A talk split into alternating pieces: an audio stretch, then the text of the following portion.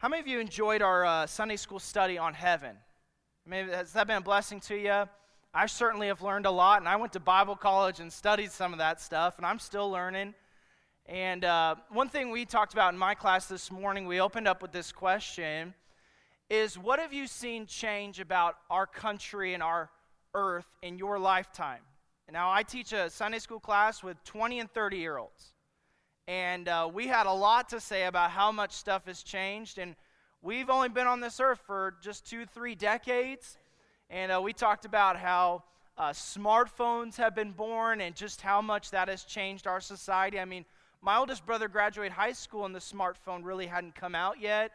And uh, just how much life has changed in the last 10 years or so uh, since that technology came out. We talked about a shopping online. I mean, you can buy almost anything on Amazon. I bought my couch on Amazon, I bought all sorts of stuff online.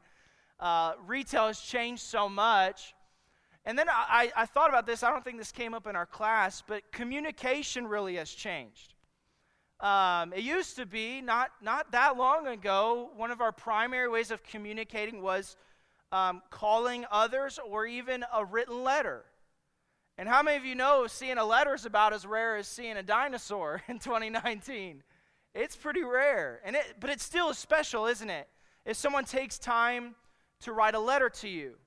Um, of course, many of you know our youth pastor, uh, Brother Paul, he and his family moved back to Indiana and are uh, settling into a new stage of life there. And I remember um, you wouldn't expect Brother Paul to be a letter writing kind of guy.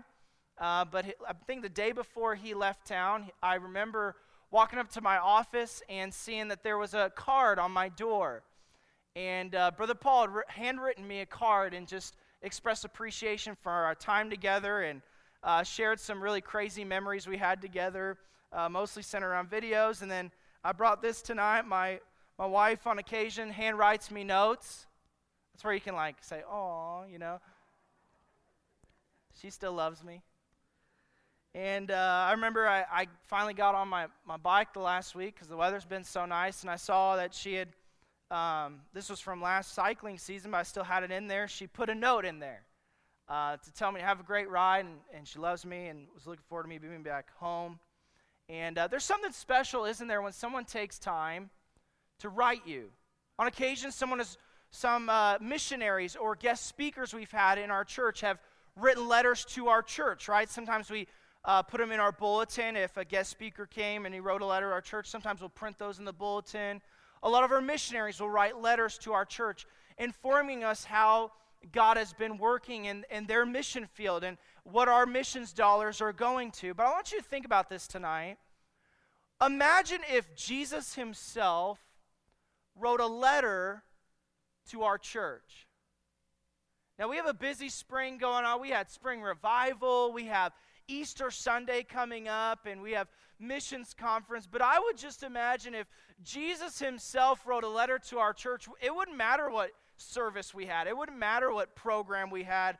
We'd probably scratch all that and spend some time reading a letter that Jesus cared enough to write to our church. Are you with me?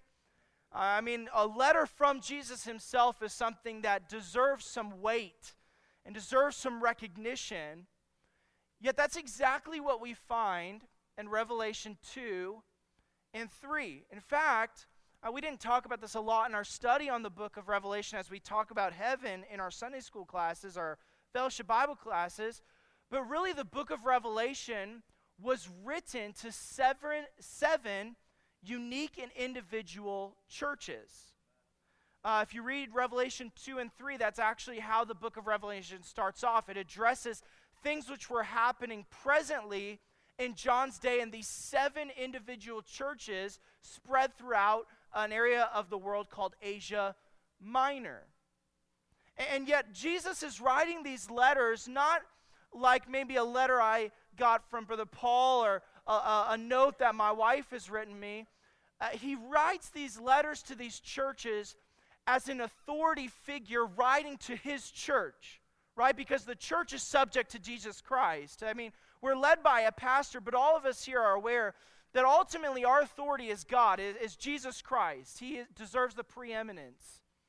And so Jesus writes to these churches And I want you to look in Revelation chapter number one. I want you to see how John describes the relationship between Jesus and his churches. He uses some kind of metaphorical language here.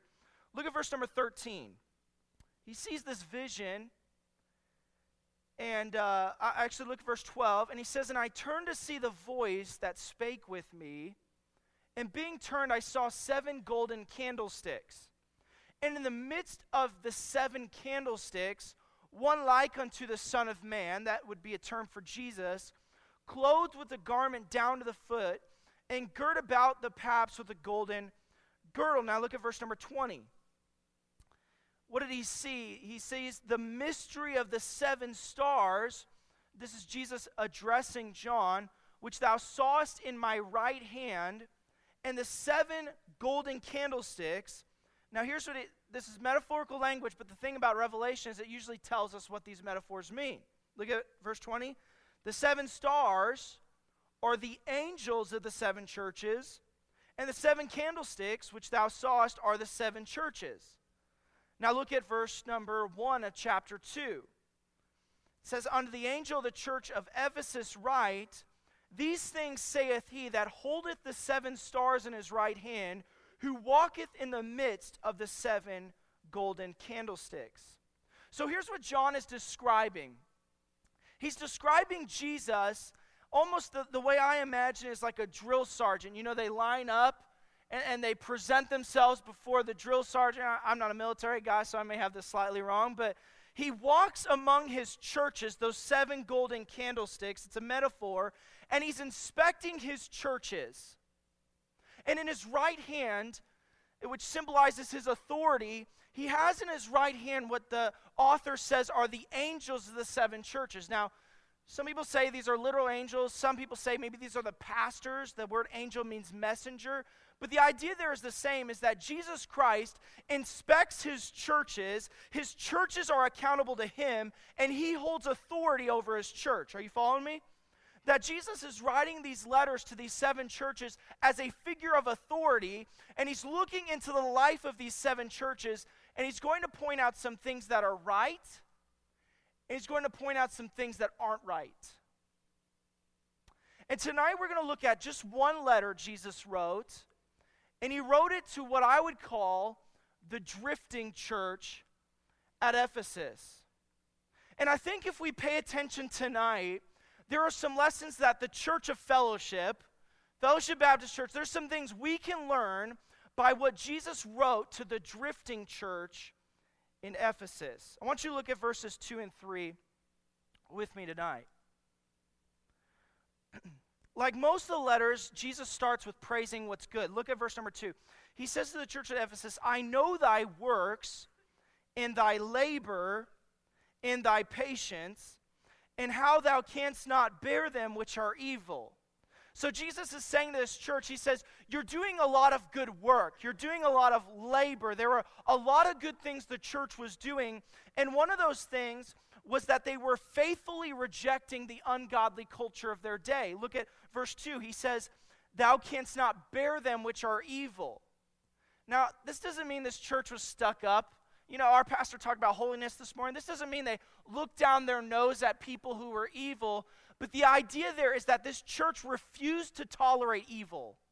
It refused to tolerate sin in its midst. And, and how many of you agree tonight that there's a lot of teaching in the New Testament that if there's something our church should be serious about, it's that the people who make up our church should live holy lives unto the Lord? We ought to look different than people who don't know Jesus Christ as their Lord and Savior. Our lives ought to be distinctly holy. And that's the idea here. This church, man, they, they did not tolerate evil. They would not allow the evil of their day to permeate their church. They took a stand against ungodliness, even in which the culture they lived in popularized stuff like that. They lived in Ephesus. And just to give you an idea, the city of Ephesus was a city that was dominated by idol worship. Literally up on the hill, just like you would go to like Washington, D.C., and there would be these monuments that you can see for miles around in any direction. In the city of Ephesus, you could look, and on this hill was this gigantic temple to the goddess Diana. And I'm not, I'm not lying, I'm serious about this. Part of the idol worship was people would engage in prostitution.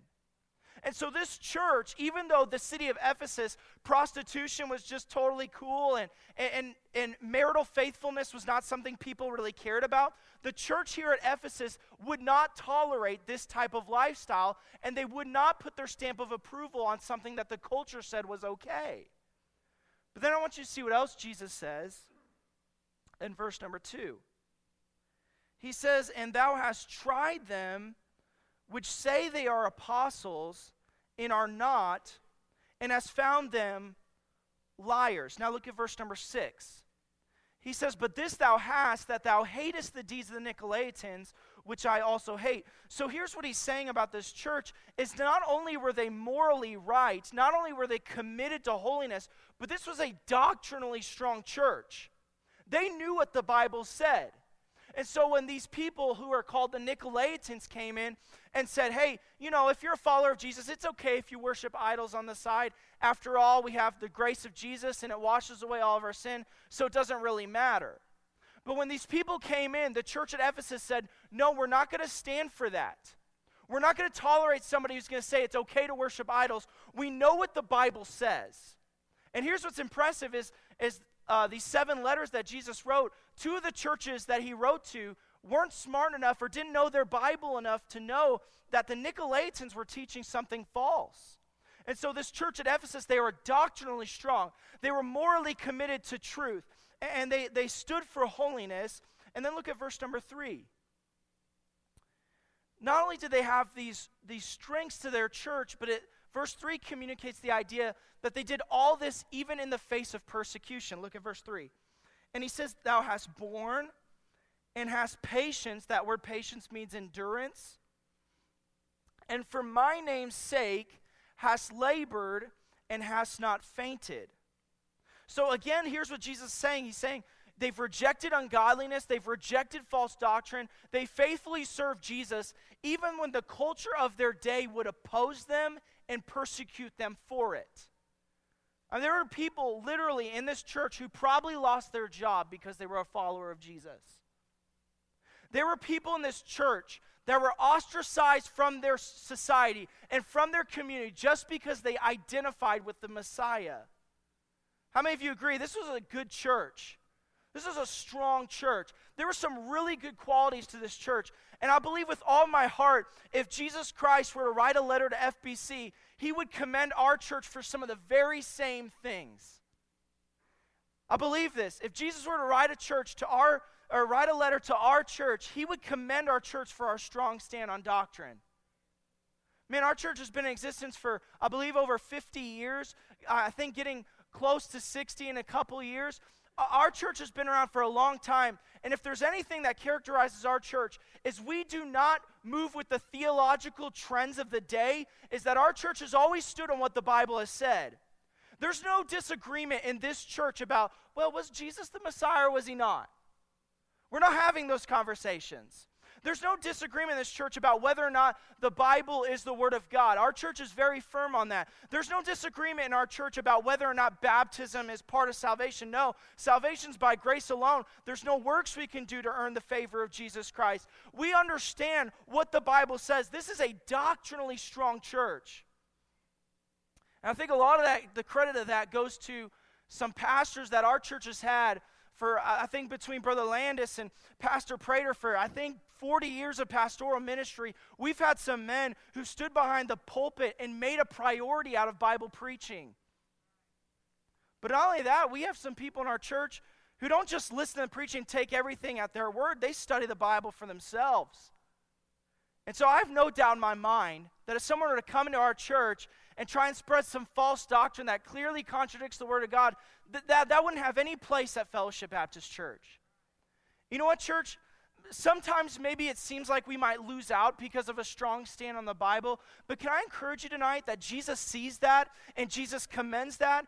And, and when we give an account someday for what our church has done, Jesus will praise us for that very thing. But not only that, Fellowship Baptist Church, I believe, is a church committed to holiness. Right, you heard it this morning from the pulpit. Even in a, a, weird text in the Old Testament, our church is serious about practical righteousness. Our church is serious that as followers of Jesus, our lives ought to be distinct. We have a pastor who is not afraid to talk about sin. I even uh, spoke with somebody who is a member here previously who lives in a different uh, part of the state now. And I remember talking to him, and, and I remember him making this comment. I, I had this conversation just a week or two ago, and he said, Man, I asked him, Is the, is the Bible preaching good there at the church you're at? He's like, Yeah, I just feel like they don't preach on sin quite like fellowship does. You know, I, I'm glad for that, church, that, that I can come to church, and if I'm in the services and I'm under the preaching, God's not going to let me get away with sin in my life. That's, that's how church ought to be. We ought to be a church that's committed to holiness and isn't afraid for somebody to preach about sin. And, and I'm not saying that any of us are perfect. Come on now. We all, we're all sinners in need of the grace of God. But we all understand this that we, it is not acceptable to tolerate unrighteousness in our lives. And we're all striving to be better in the image of Jesus Christ. This is a church committed to holiness. And I, I believe this is a church that does the work of the Lord man, that's faithful in doing the work of the Lord. I, I, I, want to I encourage you, church. Jesus sees when you are busy doing the work of the Lord. Man, some of you, we had our spring revival. I want to say it started two weeks ago now. Some of you would go to work and then you'd come back home, you'd grab a quick bite to eat if you had time to do that. Maybe get a shower, maybe not if you worked outside all day. You put on a change of clothes maybe and come to church at 7, get home at like 8:30. And you do that Monday night, Tuesday night, Wednesday night. We have men in our church who maybe even all day on Thursday. I, I, I spent some time around volunteers for the Amen conference the last couple years, and literally almost all day Thursday, some guys are doing something in preparation for the Amen conference. And then talk about Friday, man. It's it's all day long from early in the morning all the way till late at night. There are men of our church who are serving the Lord, who are faithful to do the work of the ministry. And I'm telling you, Jesus sees that stuff. And, and, you may not see a lot of rewards on this side of heaven for that, but I'm telling you, Jesus sees that. And someday when you give account to him for your life, Jesus will praise you for that and will reward you for being busy about the work of the Lord. But, but here's the problem, church, is that what can happen is we can get so busy doing good things that we forget something that is more important than all of the work of the ministry we could ever do. That we can be, be so busy as a church standing for truth and standing for holiness and, and doing ministry and putting on these events and trying to minister to other churches in our region. We can become so busy with a million different pursuits that we don't notice the one most important thing is drifting away in our life and that's our love and our devotion to Jesus Christ. See, in, in the church at Ephesus, Jesus spends several verses praising this church and, and commending them for their faithfulness to being a good church and doing some good things. But I want you to look at verse number four because right on a dime, the tone of his voice changes. Well, what does he say in verse four? He says, Nevertheless, I've somewhat against thee. Why? Because thou hast left thy first love. See, this church was doctrinally strong. This church was committed to holiness. But listen, church, their love for Jesus, their, their, their lack of love for Jesus endangered the very future of this church. What does he say? He said they had left their first love. The, the idea there literally is that they had abandoned their prior love and devotion and passion to Jesus Christ. That, that while this church on the outside still looked like a great church, and it still looked like they were faithfully doing the work of the Lord, there was something internally that they had left back here a long, long time ago. They used to be excited about Jesus, they used to love him, they used to look forward to being with Jesus, they used to enjoy what they were doing in church, they used to enjoy the services. But slowly over time, they began to drift away till they came to a point where they had totally abandoned their former love for Jesus Christ. Now, that's not to say that they didn't love Jesus at all, but it is to say that they could look back in their life and they could see a time in which they loved Jesus more. And, here's what happened on the surface, this church looked strong, but as Jesus looked at them, he saw that there wasn't a lot of depth. Are you following me? Everything looked good on the outside because they were doing the right things, but they didn't have the right heart. And it's not that they had bad motives. Again, they, he said in verse number three, they, they did this thing for the name of the Lord, but they had forgotten to love Jesus. They'd forgotten to love him.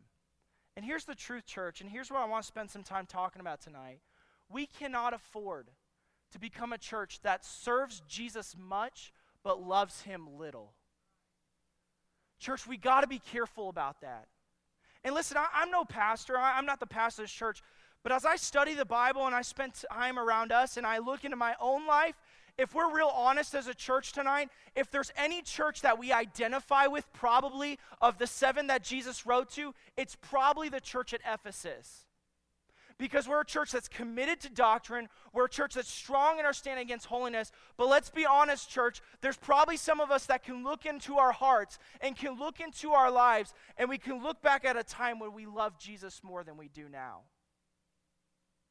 Am I the only one? I'll be real honest. I'm not even going to preach to you. i I'll be real honest.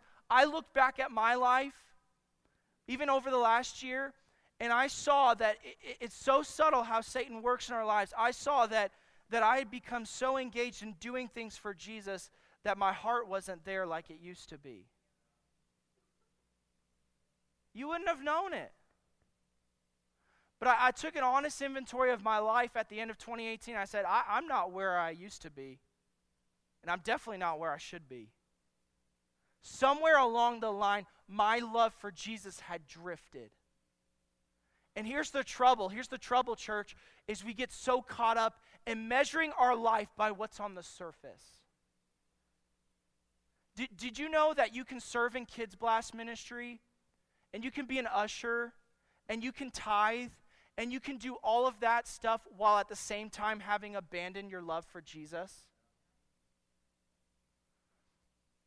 Why? It, it, we drift. It's so subtle. It's so hard to recognize, but, but it just happens in our life. Does our church have sin that needs to be dealt with? Absolutely. We all deal with sin. Do we need to be stronger in our doctrine and our stand for the truth? Absolutely, church. But listen, if we do those things to the neglect of our love for Jesus, we've missed something. Something's missing in our life. Something isn't right, and we need to get back to a love for Jesus that we used to have. I just think in my mind, this church at Ephesus, man, the guest speakers probably came in their church and like, man, this is a good church. They would have praised the church. They would have talked about how good they were. They would have said, man, this is one of the best churches in Asia. But Jesus could see through all the surface stuff and he could look at their heart and he could see that while the church did good deeds, they didn't have a proper devotion. They didn't have a heart for him. I want, I want to read this to you just a little bit. Because here's the problem sometimes we, we become deceived thinking that maybe, maybe we're in a decent spot.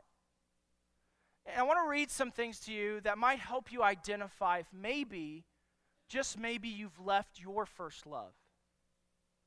Maybe you've drifted in your love for Jesus. Let me help you a little bit tonight. You might have left your first love if you rarely think about Jesus outside of church or spiritual gatherings. You've probably left your first love if you've ever had a stronger passion to learn more about God and His Word than you do right now. You've left your first love if the Bible says so isn't enough for you to make a change in your life. How many of us understand what that's like? Oh, we got excuses after excuses. Jesus, you don't know where I'm at. You don't know this situation. But the Bible says so isn't enough. You've left your first love if you spend more time evaluating the spiritual lives of others than your own. You've left your first love if you feel like your Christian life is stuck in neutral. You've left your first love if you don't passionately love people like God loves them. How many of us would be real honest tonight and think, say, man, I, I think I've left my first love? Let's be real honest, church. A lot of us are there because this is the danger of, of, of being around Jesus in church for a long time is, is we know how to get set into the motions of doing what's on the surface, but we neglect what's in the heart. We leave our first love. And here's what I want to do just briefly tonight. If you say, man, I, I think I've left my first love, can I give you from the passage, just real quickly, three steps to rekindle your love for Jesus? And, maybe you'd write these down and, re, and think about it because here, here's the truth this is straight out of the text. And this will help you. If you're stagnant in your walk with the Lord, listen, if you're stagnant in your walk with the Lord, you need to follow these steps. It's real simple. Here's number one remember your past love. Remember your past love. Look at num- verse number uh, five. Here's what he says He says, I have left, left thy first love. Here's verse number five. Remember, therefore, from whence thou art fallen. Read it with me, church. Verse number five. Remember, therefore, from whence thou art fallen. Literally, here's what Jesus is doing He's encouraging this church to look back and to visualize where they used to be. Because here's the truth. How many of you know this? That if we don't if we don't take a moment to look at where we used to be, we can be in denial about where we are in the present.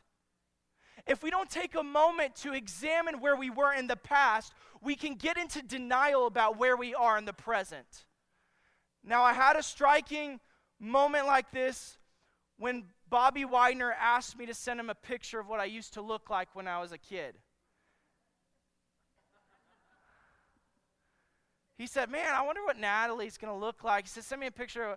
And I started looking through my high school yearbooks, and I thought, Oh, Lord. How many of you have done that? You've seen an old picture of yourself, and you're like, Oh, man. And sometimes you look at, at where you were and you, you think of some negative things, right? Wow, I used, to, I used to be a lot skinnier back then. Playing lacrosse helped me a lot. Or you say, man, I, I had more hair. Look, some of you didn't think I had hair. I look at that. I had a mane. Sometimes it's positive, right? You know, I didn't know how to wear a polo. I forgot to button a button apparently before I took my yearbook picture. Here's the truth, church. We, we look at where we, if we take a minute to look at where we were, to remember our past love, I, I want to encourage you to do this. What would your spiritual yearbook look like?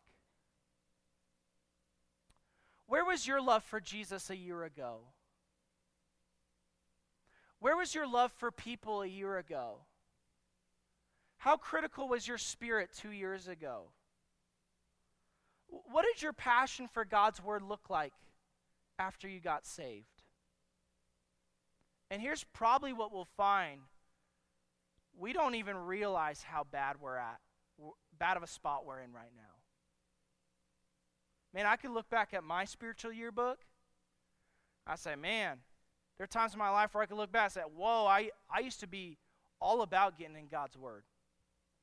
Uh, you didn't have to force me or twist my arm. Fact, there were times in my life where I came up with excuses to read the Bible. And some of you are like, well, you're weird. No, that, that shouldn't be weird.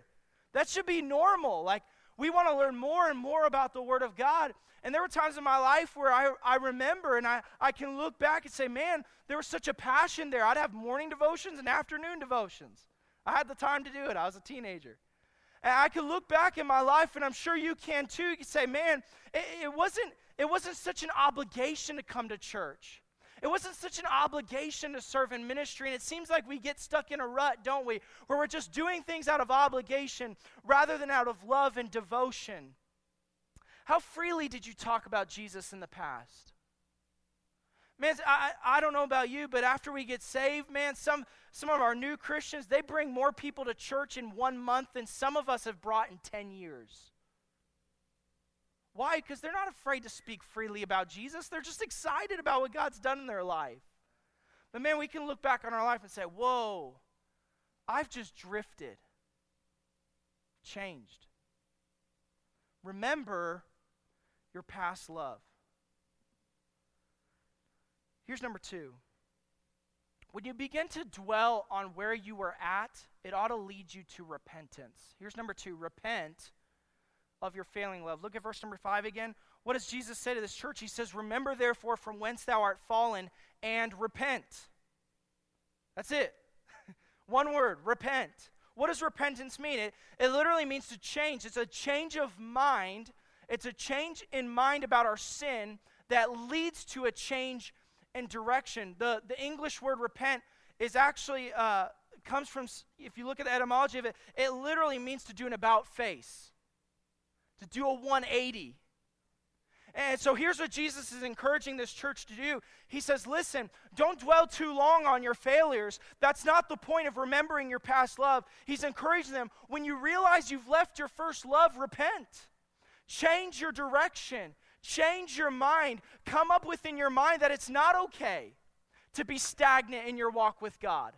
It's not okay to go through the motions. That's not acceptable with Jesus. We change our mind, which leads to a change in direction. And listen, church, I, am I'll just be real honest that some of the one of the best things that some of us could do is humble our heart and come down to an old fashioned altar and just spend some time in repentance before God. You know, you know what's a sign that maybe you've left your first love? Is if you're too proud to deal with your sin in a public setting. I realize that our church is maybe a little different in that we have an altar call, but I believe so strongly in it because there's just something helpful about leaving our sin in a place and getting up and saying, I'm done with that. And a lot of you, you didn't have to be forced. You didn't have to be prodded to respond in an invitation time. But you've been saved so long, you, you, you look around during some invitation times and you notice, well, some of them aren't going down to the altar. It becomes this culture where it's okay for us not to deal with our sin and, and, and to get into a mindset, well, I'll just, I'll change. And maybe you're, you're more practical than I am, but I'll just be honest. Some of the definitive moments of spiritual change in my life have happened when I humbled myself and I prayed at an altar. Just helps me. Can I encourage you? If, if you're in a place where your walk with God is stagnant, just repent. Deal with your sin and say, God, I'm sorry for my sin. I'm done living life like this. That's what repentance is. And here's number three, and we'll be done. If you want to rekindle your love for Jesus, he says to return to your past love. Look at verse 5 again. He says, Remember therefore from whence thou art fallen, and repent. And read the next few words with me, church. Do the first works. Do the first works. Do the first works. What does that mean? Um, in our bulletin this morning, we, we're, we're going to start promoting it. And on March 30th, we have a bridal shower for Marissa Rodriguez, who's been a member of our church. She got saved in our impact ministry, I believe. And uh, she's getting married to Landon Williams sometime this summer, I think in May. And uh, I don't know about you. I love my wife. I'm excited for people who are getting married. But engaged couples are weird. How many of you are like, I, uh, I just try and stay away from them when they're near each other. It's just gross, you know. They're just weird, and, and they're they're just, you know, gooey all over. It's, I just don't want to be anywhere near it. And I'm not saying I don't love my wife. Obviously, I love my wife, but but what I'm saying is that our emotional love matures over time, doesn't it? I think about Bill and Deanne Mills, and there's a lot of other couples in our church I could name that have been married for such a long time. And, and that's such a good example to our church to see people like that who've been so faithful to each other. Listen, I'm glad Bill and Deanne Mills aren't all over each other. That, that would just be weird. Yeah, you thought Sunday night church would be boring. Wait till you hear this morning's sermon if you weren't there. I, I'm, I'm just saying that our, our love, sometimes we think, oh, our first love has to be all emotional and, and like an engaged couple. No, that's not, that's not what the passage is saying. He's not saying to recreate this emotional obsession about Jesus. But he says, do the first, what's the next word? Works.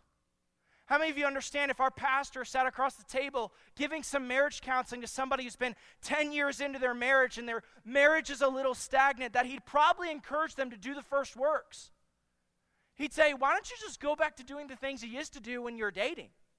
Date each other regularly and kiss each other and, and just do all that. Why? Because early on in a relationship, that stuff comes naturally, right? Because you're obsessed with the person, like Marissa and Landon. I just want to stay away from them because it's weird. But here's what we have to do sometimes. If we're going to rekindle our love for our Savior, we need to go back and do the first works. You're not going to feel the same emotions as when you got saved, probably, but you need to do the same things you did when you were excited about Jesus Christ. What, what were the first works? Well, I don't know exactly what it is, but it's probably they, they didn't have any hesitation to spend time in God's Word. They didn't have any hesitation to be around God's people and try and learn as much as they could about the Lord. That, that just came naturally when they were excited about the Lord. They wanted to get involved, they wanted to serve, they wanted to, to be involved in church. All that stuff came naturally. So here's what we need to do, church. If our love for Jesus Christ has become stagnant, we need to go back and do the first works. Listen, can I encourage you? Don't wait on an emotional don't wait for an emotional drive to get serious about serving Jesus.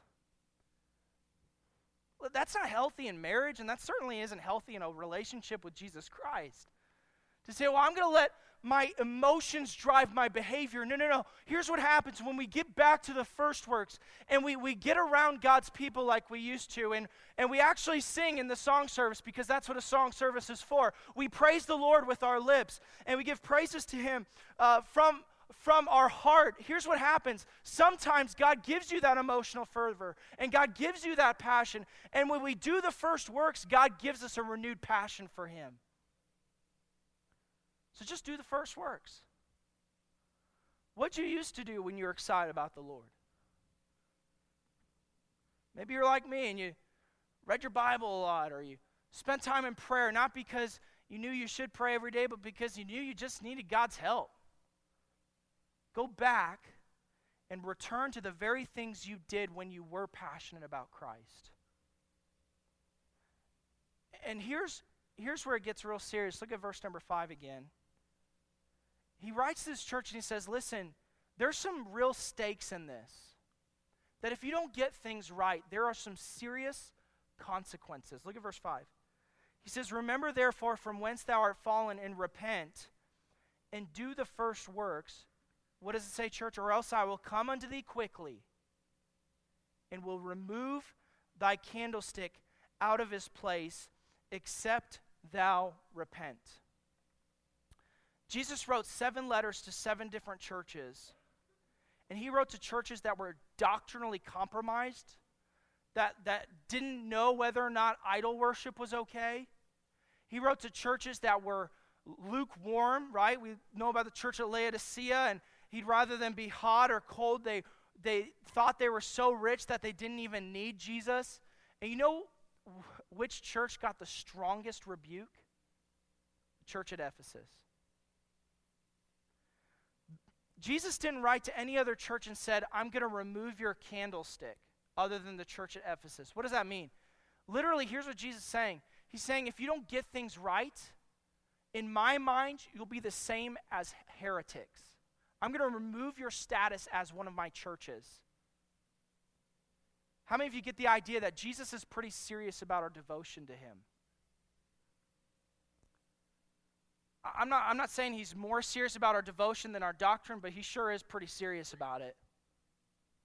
And the strongest word of rebuke he had was for a church that on the surface everything looked okay, but a lot of them had drifted away in their heart.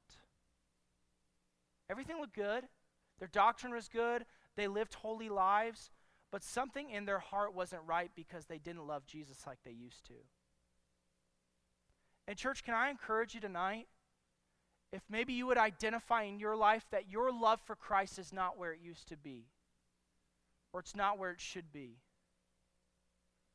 would you get serious about repentance? I want to read a, a quote that kind of sealed the deal that I wasn't where I needed to be, and I hope maybe this would help you.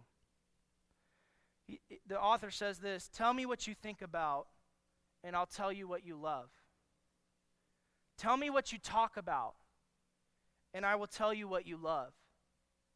Tell me what excites you, and I'll tell you what you love. My prayer for you, as well as for myself, is that the answer will be the same for all of these. May the answer always be Jesus.